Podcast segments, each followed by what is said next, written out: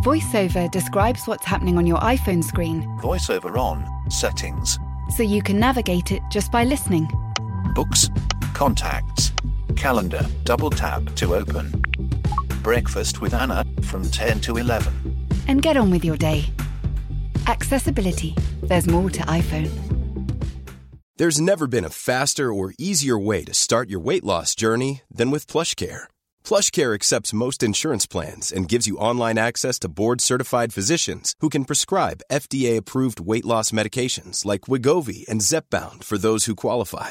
Take charge of your health and speak with a board-certified physician about a weight loss plan that's right for you. Get started today at plushcare.com slash weight loss. That's plushcare.com slash weight loss. plushcare.com slash weight loss.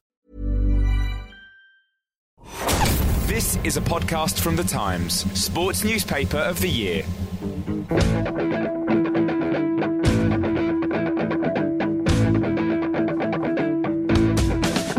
Hello and welcome to the game with me, Gabriel Marcotti. It's our final show of the season. Joining me are Alyson Rudd, Rory K. Smith, and from beautiful Mortlake, it's Matt Dickinson. Before we begin, an announcement available this week at a small price or free to subscribers the Times and Sunday Times Football Opus, which will include match reports from every game and every competition and some of the best of our comment and analysis. Uh, what a better way to remember this incredible season, and of course, the uh, uh, Sir Alex Ferguson's last season as well. I'm sure there'll be plenty of there on him, right, Skinner? Yeah. Skinner's nodding. There you go. Head to thetimes.co.uk for more info. Later, we'll be picking out our team of the season, but we'll start with the Wenger Trophy, aka finishing top four. Newcastle and Arsenal, the Wenger Cup secured once again, Dicko. Um, I don't think there's too much to talk about uh, in, in in the game itself, but I want to start actually with something that for so long the narrative was, oh, Arsenal, they're a bit flighty, a bit effete, a bit Euro. Um, defensively, they've turned into kind of a powerhouse. And while everybody kind of laughed at uh, Mertesacker because he's tall and he looks funny, and, and because he's not Vermaelen, those two guys have tremendous defensive record. Uh, They have, and that's been no doubt been part of the, the surge that's um, that's taken them to, to, to fourth. Um, you know, it was it was a, a bold move dropping Vermaelen. And I've always thought he was a better defender than than he uh, so often appeared playing for Arsenal. Um, maybe the maybe the evidence uh, of the last couple of months is um, uh, he is overrated, and that you know Koscielny and um, and Mertesacker are just simply more effective. Um, I'm I'm reluctant to come to that conclusion because I think Vermaelen um, there's a player there, but there's no doubt Wenger made that big call uh, and it's paid off. Um, he took the goalie out of the firing line, and again, I, do, I think Szczesny's got great talent, but um, he needed uh, he needed taking out. Wenger made some made some some big bold calls, and um, so he, he deserves credit for that, no doubt about it. Uh, does it feel weird to you that after years of praising Arsenal for their wonderful attacking prowess and so on, right now defending is, is arguably the strongest part of their game, despite the fact that they don't have that that uh, sort of uh, hard defensive midfielder that we've been talking about for so many years. It supposedly was the answer to all their problems. Um, and they don't have a Roger Johnson at the back, which supposedly was the answer to other problems. And, you know, you had an issue at right back all season uh, and at left back for half a season. It doesn't feel weird at all. I mean, I, mean, I It was par for the course. no, I well, I, I don't know if I agree. Really, I think, I think the most crucial element to to any team is getting your triangle at the back right, and when they haven't got the goalkeeper right, that puts enormous pressure on your central defensive partnership. I agree with Matt. Vermaelen is a beautiful and elegant defender, but he couldn't find Wenger couldn't find anyone to partner him. So, for some strange reason, t- reason, two defenders who are independently okay together are fantastic, and they have uh, for the second half of the season they have been the defensive partnership of the season. Um, so that that's crucial. I don't, I don't, I don't, feel, I don't think that's odd. He found that. That's great. I think they play, they always play two in front of them.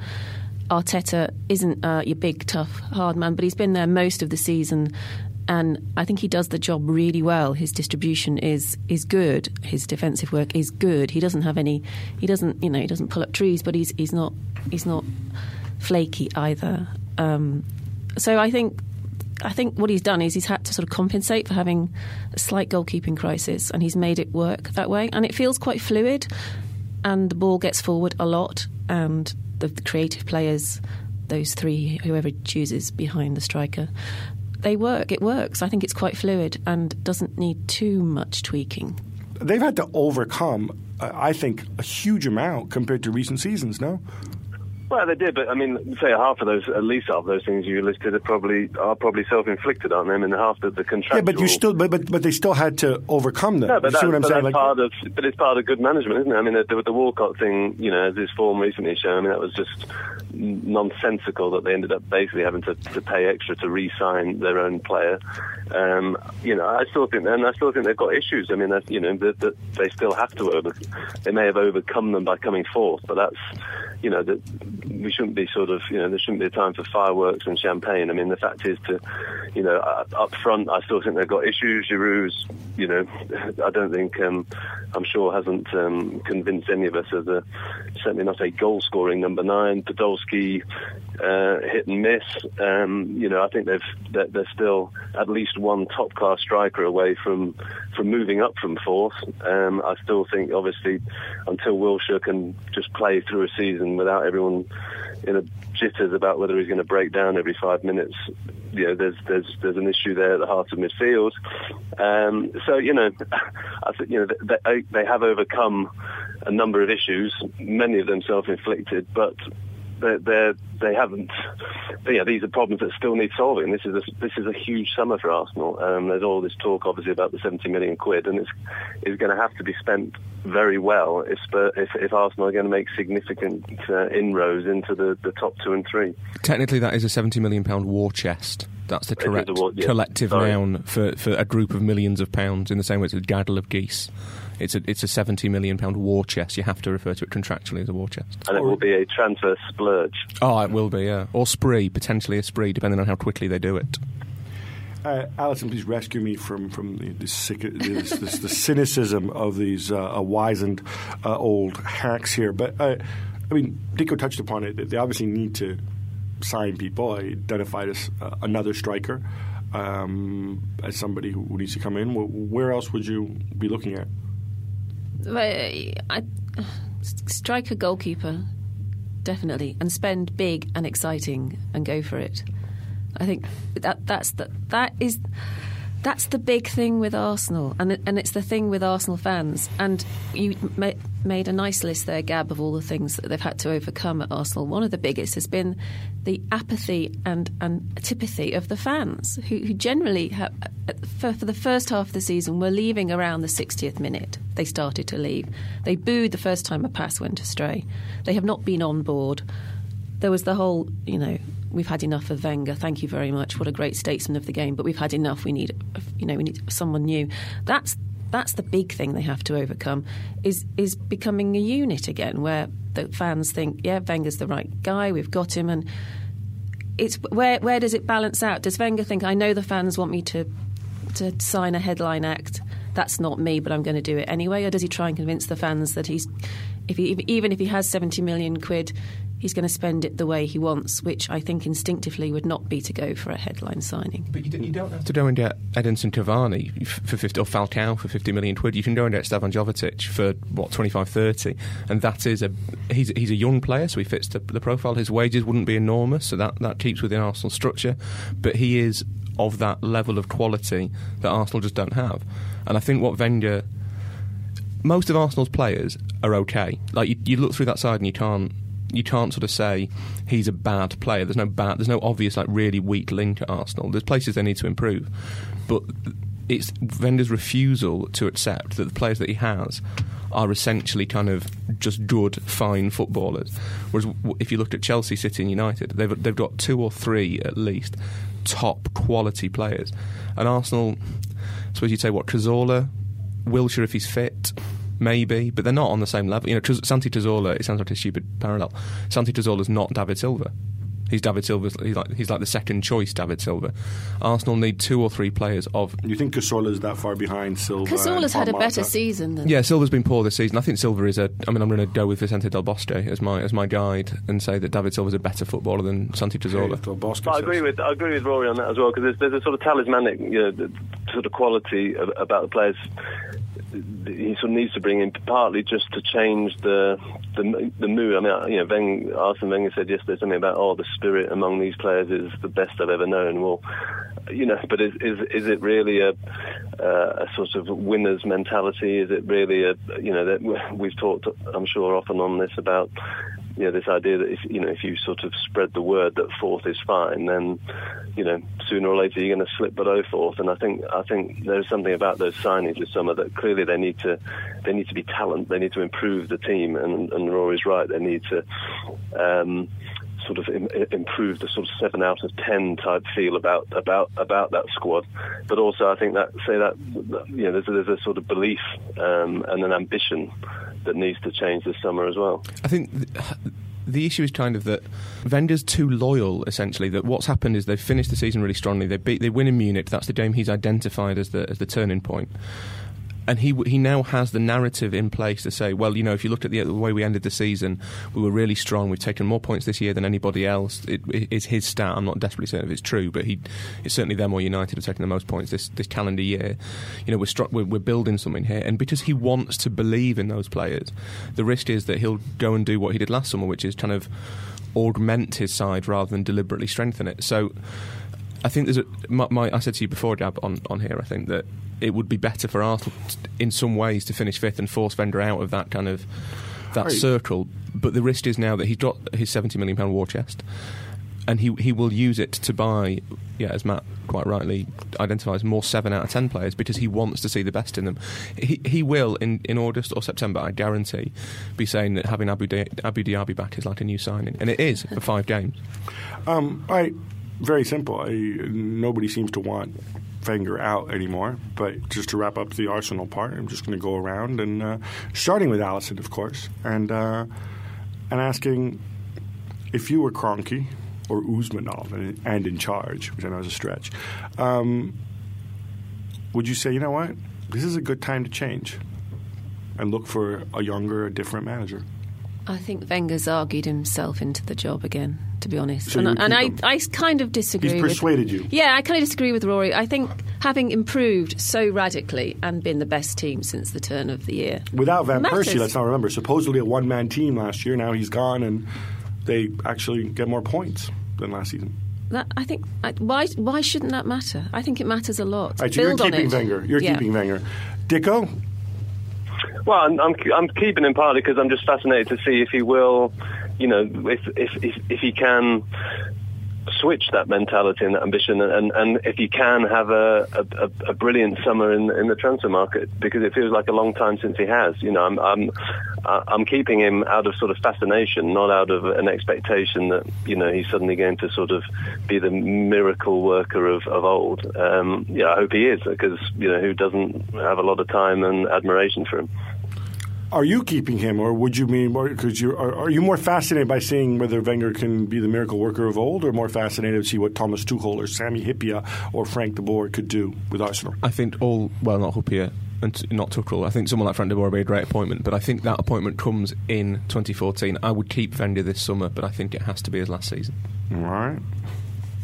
You. I think if you keep Wenger this summer, you, with an eye towards changing though a year from now, you got to be straight up and not let him lock people into more long-term contracts, which he's already done, because you know you're going to want as much room to to maneuver as possible next season.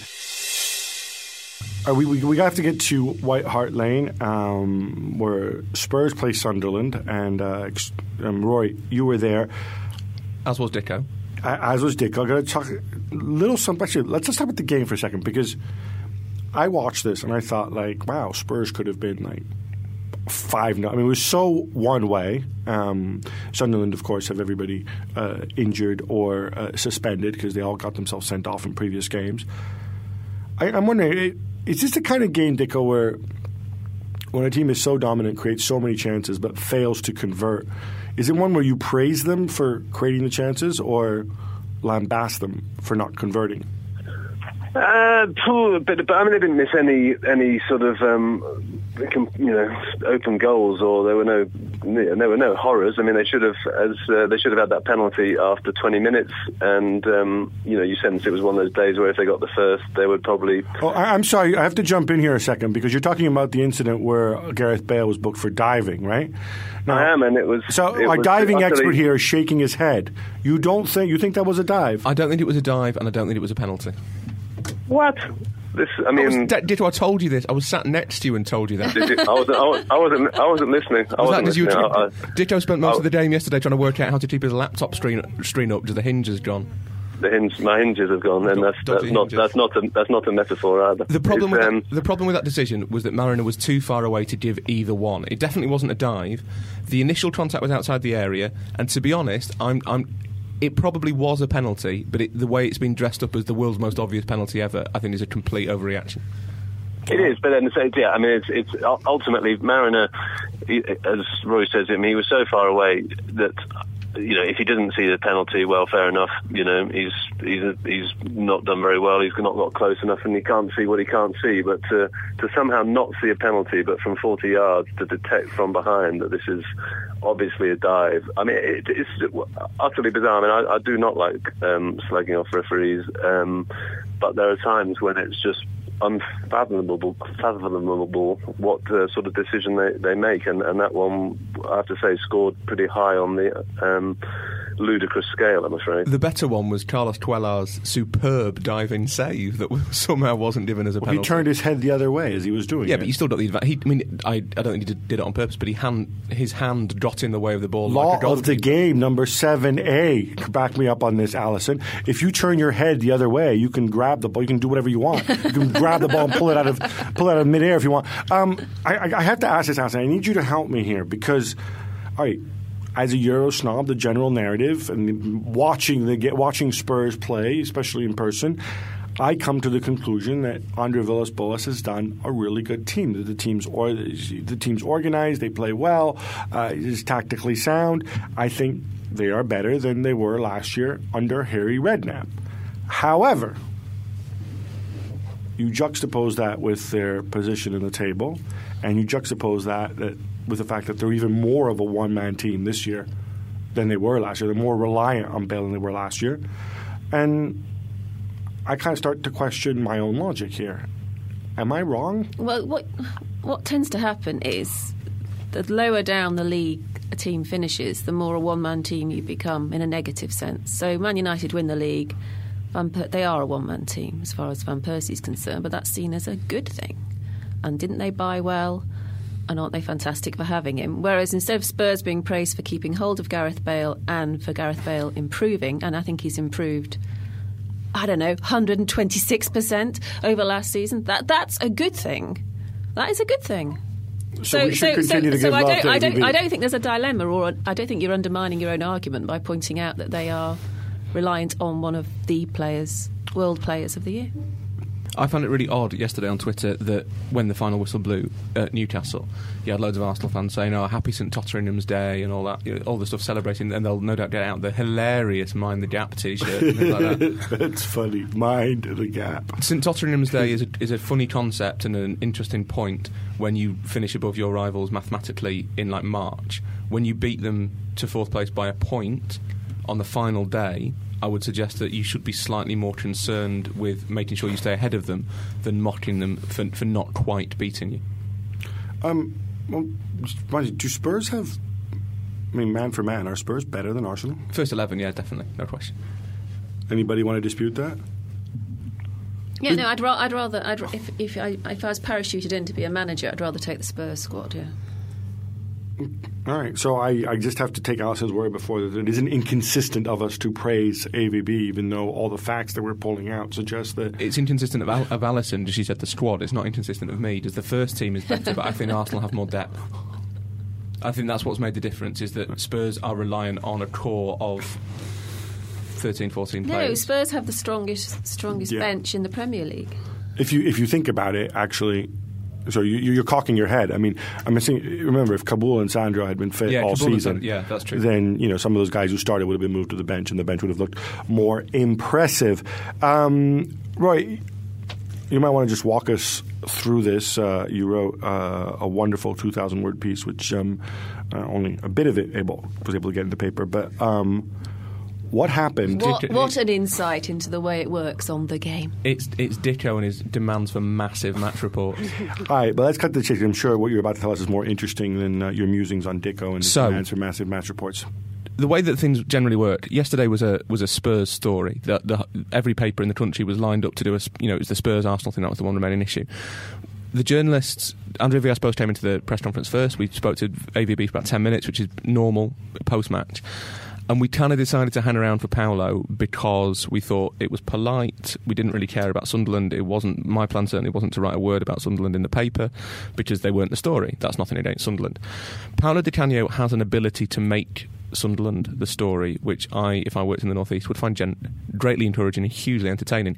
He absolutely slaughtered a, a large percentage of his squad. He called them ignorant and arrogant, said their attitude was worse than a League Two teams, uh, revealed that he's fined seven players in seven days for missing training. Arriving late for meetings, uh, Craig Gardner for getting sent off, which I think is probably fair enough. Um, he's going to find Phil Bardsley. He he said that Bardsley's the pictures of Bardsley in the casino covered in fifty pound notes disgusted him. Um, said that he none of them will play for the club again if he can do anything about it, uh, and generally kind of raged against modern football, modern footballers. Said that they w- they weren't taking their responsibilities seriously. You also mentioned another player, I think, who, who phoned it, who phoned the club saying, "I'm not coming in because I have food poisoning." Yeah, it was someone- and then yeah. he switched his telephone off so the club doctor couldn't ring him. That's happened. There were two examples of that. We, we don't know who the players were. One player who was meant to train on Sunday, um, who who decided he had food poisoning, then didn't let the doctor contact him, and another who, who just decided last week, I think, that he wasn't training and turned his phone. uh, Not not not training. He was he was meant to had to do kind of injury re- rehabilitation work in the afternoon. He just left at lunchtime, and apparently, according to to Di Canio, under O'Neill, that was normal. He says he's got the support of Ellis Short. That Ellis Short's on his side as he tries to tries to change the culture at the club. But it was a fascinating insight into into the way that a club works. No, I, I, Dicko, I, I want to. Or, oh, or, oh, or oh, I would say to that, or, or a fascinating insight into the way that Paolo Di Canio sees a sees a club at work. I mean, Yeah. I, you know, I don't. I'm struggling to believe that. I mean, there, there was plenty um, that wasn't right. Um, certainly, performances under O'Neill, but I'm I, I'm I'm struggling to imagine him um, permitting a culture which was qu- quite so. Um, uh, well, quite so unprofessional, quite so quite so wrong, to be honest. But um, In- but yeah, it's interesting. I mean, in, in the defense of the players and against the evil Di Canio, and I am being impartial here, um, a lot of this stuff happened after Tuesday. And as I understand the story, Tuesday night, they watched the Wigan game on television. They saw Wigan lose. They're like, hurrah, we're staying up. So let's go drink ourselves silly and go to the casino in Newcastle and watch Phil Bardsley fall over and cover him in 50 pound notes and take his picture. I mean, isn't that. Well, that's, well, it's, it's, that's an interesting because he said specifically um, at, at this press conference that he had told them um, that you know he will be watching them even more this week. He said, "Look, I know we're safe, so it, you know, temptation will be to, to to go out and and get drunk." He said, "But that actually means that I'll be you know monitoring you even more carefully because you know this is when we need to be professional for ourselves and and for the good of the league going to the last game." So you you can look at it in sorts of ways. You can say, "Well, what does it say about Di Canio's authority at the club, or what the players think of of Di Canio?" Um, that having specifically been warned, they went out and so- obviously a number of them did precisely the opposite. You know, so you know. Ah, maybe that's the issue. Maybe Di Canio's too soft. He needs to be more authoritarian, more repression. It, no, it just raised an interesting question, isn't it? Because ultimately, you know, it's. I, I- I think we all sat there yesterday, and, and the general feeling was, well, if players are behaving like that, you know, isn't it great when a manager cracks the whip? Isn't it great when a manager puts these overpaid, um, you know, Premier League bad boys in their place? That's that's our sort of default reaction. But actually, it's not as simple as that because a, you've got them on contracts, and they're not necessarily easy to ship. B, when you start slagging off players in public, then um, you never know what kind of sort of kickback you get from resentment, and they all sit around and slag you off. So, uh, you know, to be I fair, he only it- specifically named one player whose name was already out there. it is, right? but you know, it's, but, but you know, clearly, you know, this is this is a theme of his at the moment. It's not the first press conference where he's come out and basically said, "I'm running, I'm running a, you know, a brothel stroke pub stroke, you know, gambling den, basically. And and and so, uh, all I'm saying is that it's not a, a policy without its risks for Paolo Di Canio. Much as everyone says, the general reaction will be to slap him on the back and say, "Yeah, you you put these guys in their place." It's not often as simple as that. Oh, but can I just just say it's all far too emotive, and he does contradict himself constantly. Di Canio. I mean, he says he has the backing of Short, but then he within a minute later he's saying, "I'll probably be sacked for what I'm saying." I mean, I think you'll find that was just an expression. no, but No, but I it's great. Alyson's right because basically, I mean, we all walked out yesterday, and I mean, there is, um, I mean, half half half of us turned to you know each other and said basically, sort of, it'll be gone by Christmas. That's that's another that's another interpretation of his handling um, of this, uh, his you know, of Paolo Di Canio himself. I mean, if he if if he survives long term in that job, um, I'll be um, I'll be pleasantly surprised. All right, now time now for our team of the season. This is how it's going to work because it's more fun if we're all disciplined and organized. Yeah. Um, okay. Matt will decide the formation, and then each of you will we will go through via position.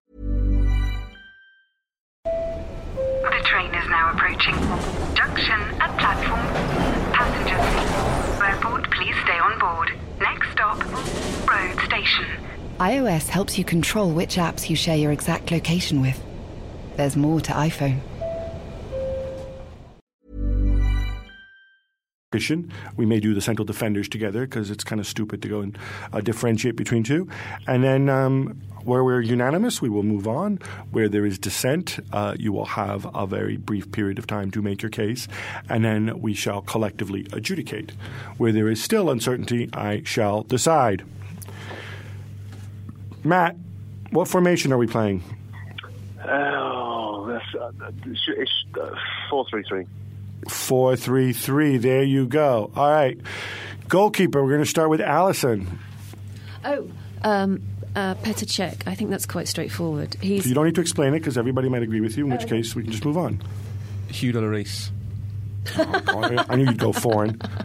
Dicko.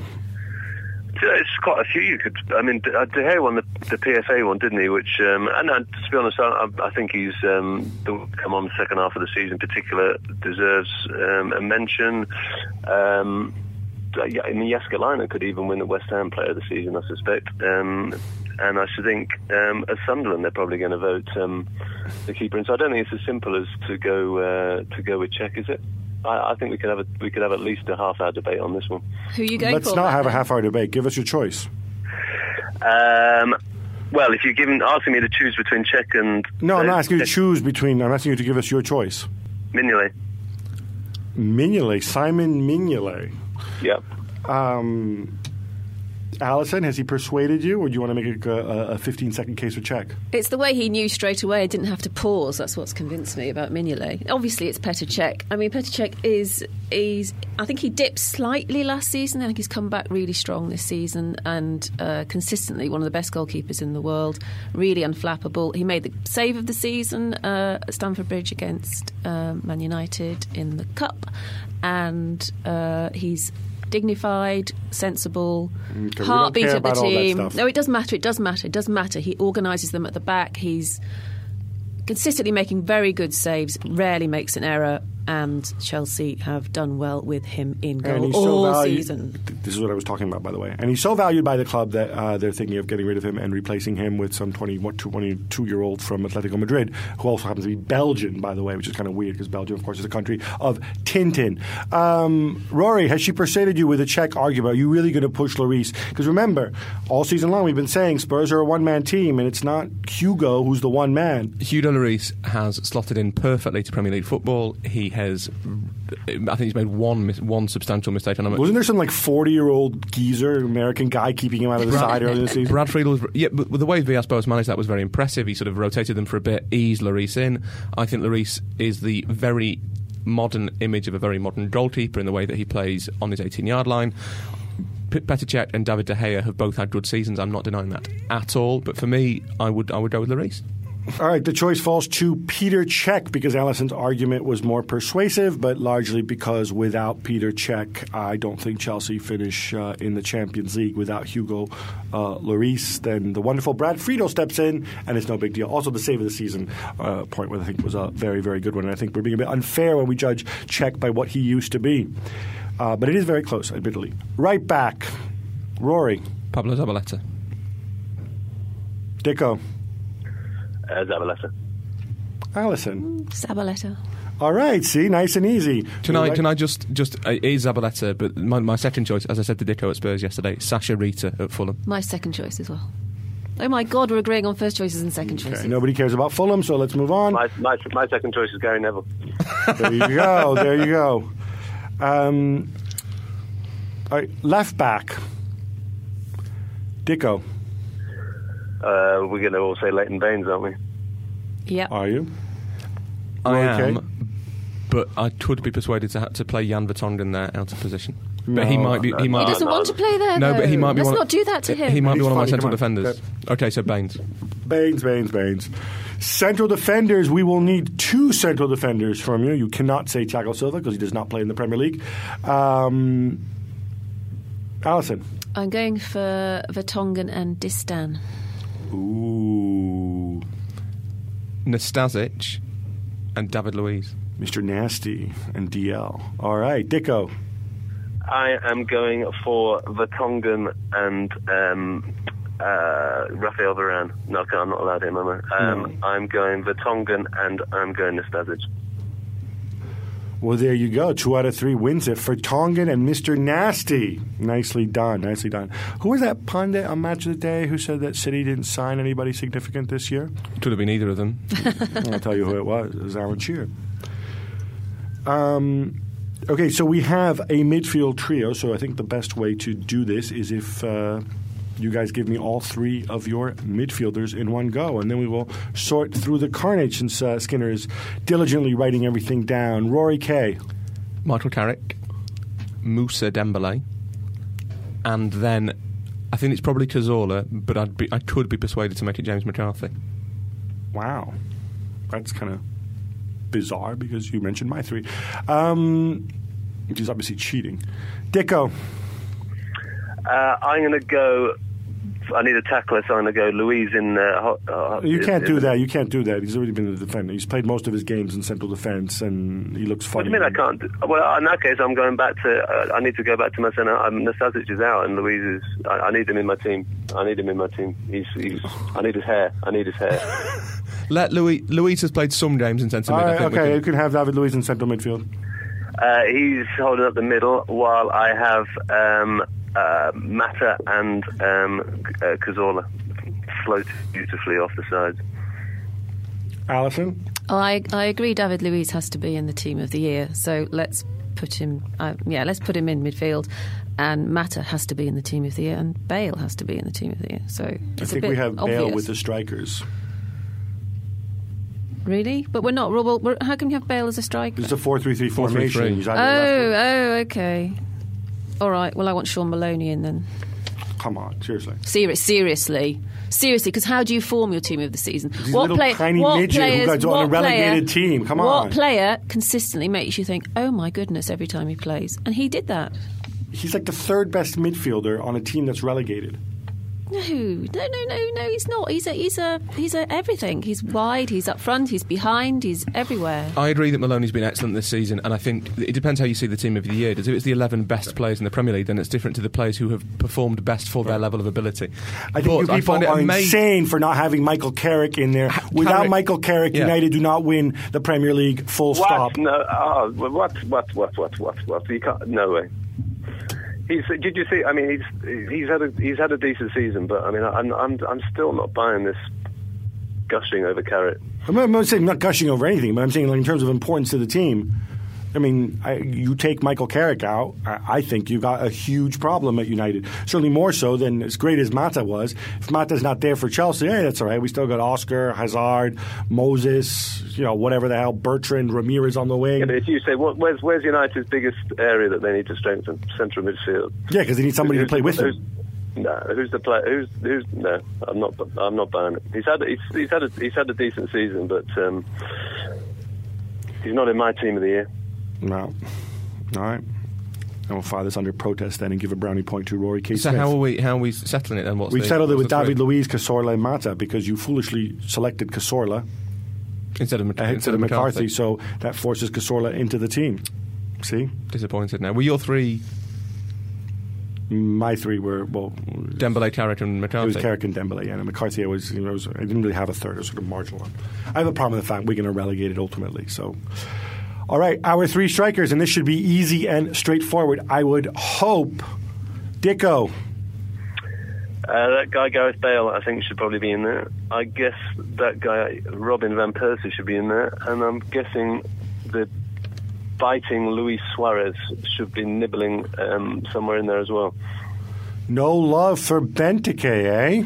No, he's my he's he's my unlucky one. He's he's he's and Michu as well. I mean, you know, there's, we're leaving And out Lukaku. some, That's and it, Hazard, Hazard as well. Uh, I mean, there's some there's some good players on the bench, I, but I, I think um, much as Suarez and Suarez is Suarez, he's got to be in the team. Alyson, you want to dispute that? No, I agree with everything he said, and I, I just want to say, I just want to say, meet you, meet you, meet you, because it's a shame he doesn't make the team of the season. But then Michu did kind of switch off after February, so I think that kind of Well, Swansea did a bit. So yeah, no, it- absolutely. It's not his fault. And Benteke kind of didn't switch on until a bit later on. So I think yeah, Lukaku's.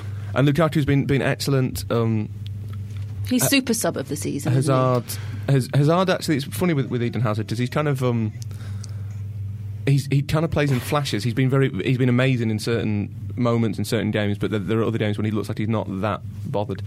Um, so I think yeah, it has to be Bale, Suarez, and Van Persie, doesn't it? I, I agree with that. We should also, though, give a shout out uh, on our honourable mentions to uh, one Mr. Lambert, um, who uh, you know I really didn't think he would Yeah. score so much in the top flight. Oh, and it, it's funny if in, since we're talking Southampton in midfield, Schneiderlin. Really like Schneiderlin. Think he's excellent. Yep. All right, and this is the official game podcast team of the season. In goal from Chelsea, Petr Cech. At your right back, it's Pablo Zabaleta. At your left back, it's Leighton Baines, the pride of Merseyside, at least this season. In central defence, it's Jan Vertonghen and Matija Nastasic. In central midfield, David Luiz, Santi Cazorla, and Juan Mata. Up front, Robin Van Persie, Gareth Bale, and Luis Suarez. So not a single Englishman in this team. Well done. Who are we having as manager? I'm, I'm assuming. I'm, I'm assuming. I'm going by the Tony Evans dictum. You know, we're not English, we're Scouts, so that applies to Leighton Baines as manager. Oh, should we do manager too? Why not? Rory, your nomination. I'm sure it's going to be somebody weird and not Sir Alex well, no, I mean obviously it kind of has to be Fergie, but then that's not really interesting. So I think I might say Michael Laudrup. Dicko. Uh, we're playing four three three. We're going all Cruyffian, so Loud, Laudrup's uh, Laudrup's got got the nicest, um, you know, the nicest uh, suits and hair and just general vibe, hasn't he? So, and I know Alyson's positively in love with him. Um, would le- leave her, leave her husband and children and cats and dogs to move in with him tomorrow. So I think that's going to be three votes. And that's not below the belt. I don't know. I don't know. I don't know. Uh, yeah, no, Michael Laudrup. Why don't you fire Michael back and say that Dicko's absolutely. going to leave his wife and kids to go and become I would leave- Michael honest, I would- Laudrup's domestic partner? I would, I would definitely leave uh, leave house. To, no, I mean, yeah, he's uh, who. You, there's got to be man love there, hasn't he? He's I mean, dreamy. He is dreamy, Michael Laudrup. Yeah. There's no question. The general rumour is that Laudrup does very little as well. He just sort of turns up and smiles, and they all Looks play cool. better. Which is you've got to be manager of the season if that's all you have to do. I think you guys are all insane for not choosing Sir Alex Ferguson, but hey, um, I guess it's your call. So, our manager of the season is Michael Laudrup. He who took a team, his team to mid-table, roughly I think the same position as Brendan Rodgers the year before. But hey, he won the League Cup, which is so important. Um, how did he do against Fulham on the last day of the season? They they were beaten three goals to nil. Mm-hmm. Okay, all right. But hey, he's very handsome, so let's go for him. Time now for some quick hits. Chelsea finished third and win the Europa League. Rafa Benitez is vindicated, as is, of course, the wise man who chose to appoint him, Roman Abramovich. But Alyson, I saw a rather softer, more diplomatic, gentler, less paranoid Rafa this season. Am I right? And might that have had something to do with his success? Um, you, it, it's strange. He he actually has changed. He really has changed.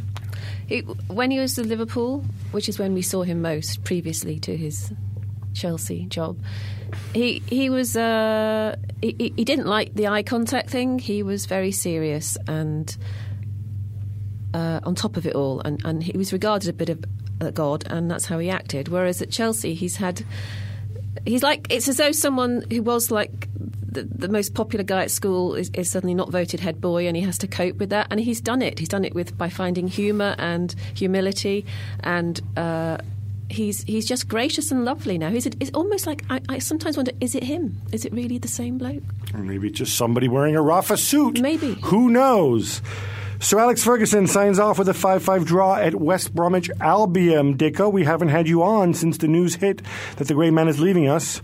Uh, do you want to share your favorite memory of the now former Manchester United boss, or perhaps some other little snippet which might be entertaining for the next 25 seconds or so? Uh, memory I've most relived, um, boring my mates, is when he pinned me up against a wall and screamed um, Glaswegian um, nastiness in my face. Um, the, favourite memory, I did have a very, very nice lunch. Me and one other journalist spent about two hours with him. He was the most compelling, brilliant, fantastic, enthralling company. And, and the great sadness is that uh, he didn't um, think that was important enough to repeat most weeks. Um, compelling. So you're annoying they didn't have lunch with you most weeks. Well, I just, it's, you know, the, the great shame, while, while one of the reasons journalists got so bitter and twisted about the fact that he wouldn't do press conferences is because he's so damn good at them. I mean, he's, um, you know, um, you know, we, we wanted that access because he's such a, a, a, large, fascinating, massive personality. Well, can you just tell us very quickly what did you do to him pin you against the wall? What did you did you write lies uh, about him? No, it was uh, snuck down to the training ground. The days when we could actually crawl. You basically, I mean, this is the how sort of demeaning the job was. We'd sort of crawl in, hiding behind cars, even ha- hang around among the autograph hunters, pretending that we were autograph hunters, and then wait for a player to sort of sidle down the line and signing them and go, Steve, Steve Bruce, Steve Bruce, um, and they'd sort of try and protect, interview them while they were signing autographs. Um, anyway, I, I, was down there one day, and Andre Kanchelskis told me and another um, journalist that um, he fancied a transfer. Uh, he said, "I want out. I'm leaving." Um, ring my agent, who then confirmed it. So oddly enough, we thought that was um, a story worth putting in the paper. Wow! So this, so this was this was young Dicko. This was some time ago. Oh, this is when I had hair. This is Dicko. Was, uh, this is when you had your long flowing locks. Brilliant. It is. I, had, I had my Tony Hadley Spandau ballet flick. Um, but anyway, um, a perfectly true story, sourced by a player and his agent, um, but it obviously didn't quite suit. Uh, you know, furious Andre Kanchelskis last night um, put in a transfer request, etc. Didn't suit the Fergie agenda, so um, we were banned. There you banned, go. Banned, banned for the truth. Outrageous. Speaking of West Brom, who we touched upon earlier, uh, they finished eighth, best of the rest in the Premier League, despite a new manager in the summer, and they got the best out of Romelu Lukaku, whose 17 league goals were more than any Chelsea player this season, and more than twice as many as uh, one Fernando Torres. Rory, would Lukaku have scored as much had he stayed at Stamford Bridge?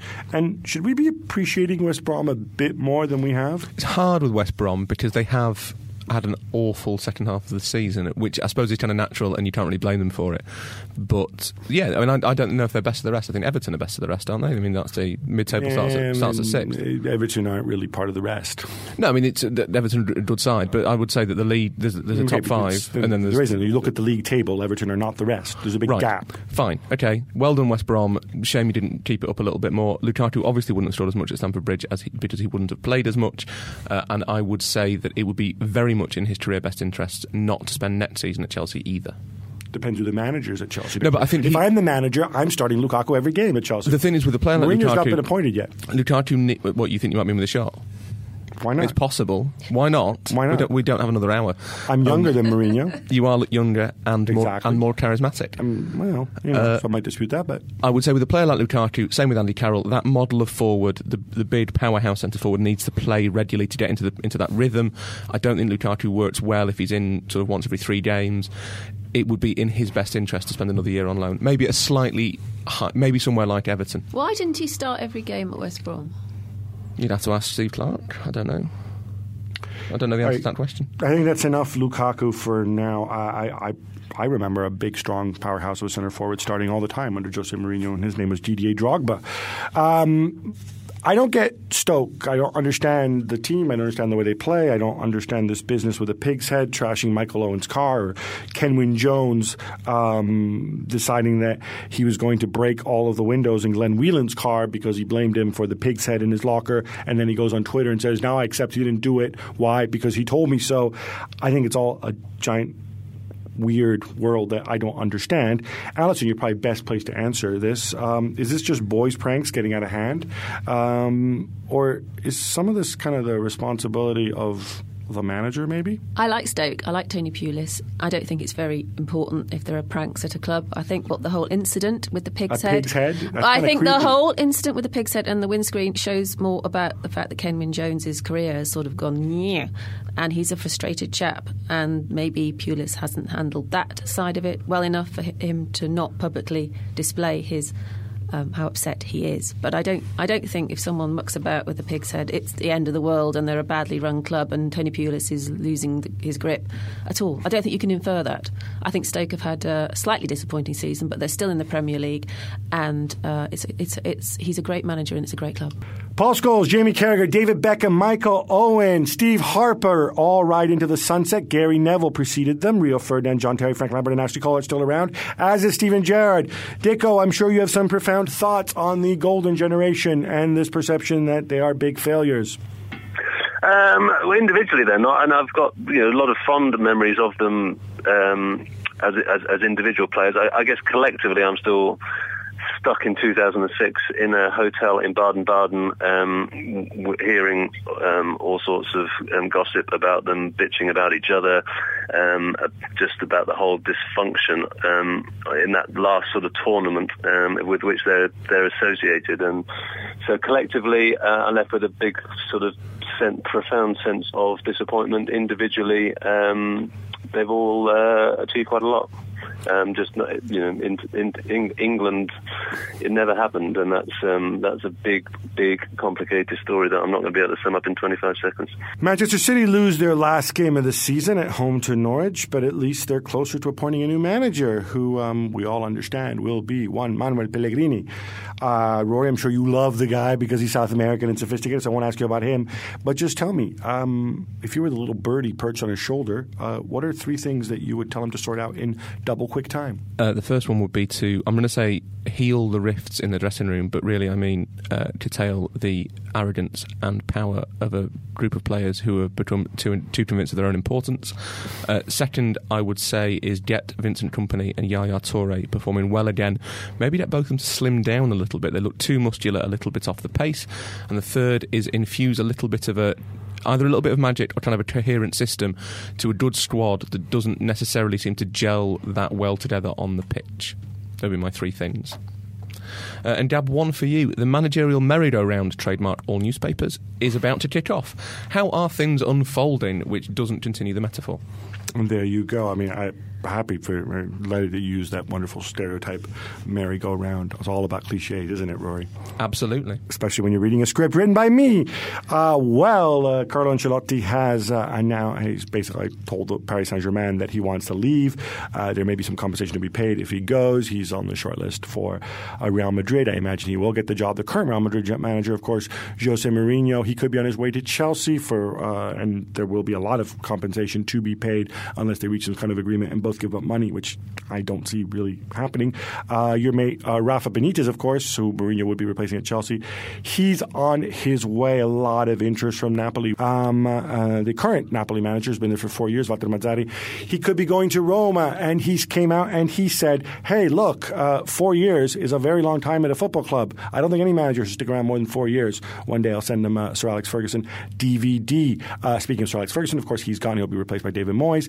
Unclear who will replace uh, Moyes at Everton. Uh, many people hope it will be Roberto Martinez. And uh, uh, I told you about Mazzarri before. He could be going to Roma, or it could be Massimiliano Allegri leaving Milan, which would be an idiotic season, reason for from uh, would be idiotic of Milan to let him go at this stage. But uh, could be a upheaval at Roma after they play the Coppa Italia final against Lazio next week. Finally, Diego Simeone is staying on at Atletico Madrid.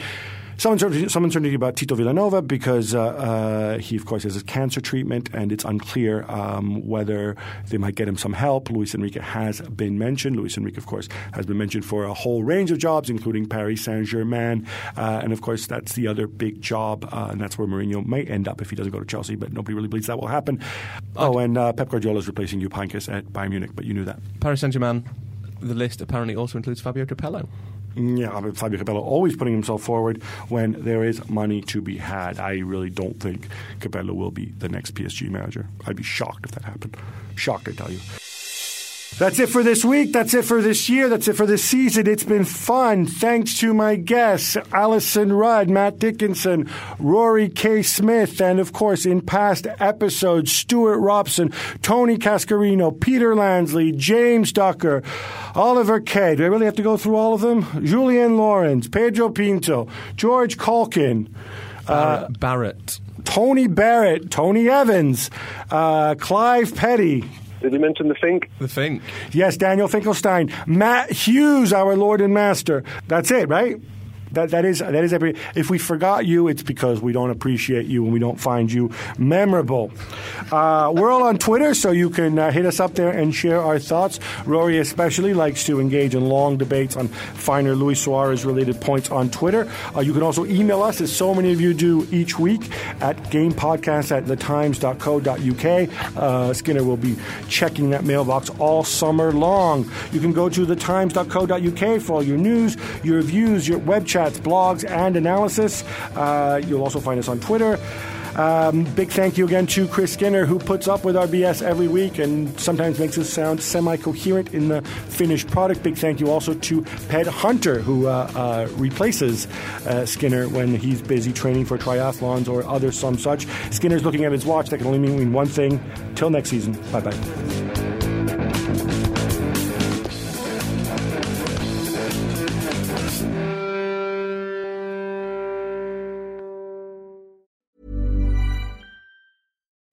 VoiceOver describes what's happening on your iPhone screen Voiceover on. Settings. so you can navigate it just by listening. Books. Contacts. Calendar. Double tap to open. Breakfast with Anna from 10 to 11. And get on with your day. Accessibility. There's more to iPhone.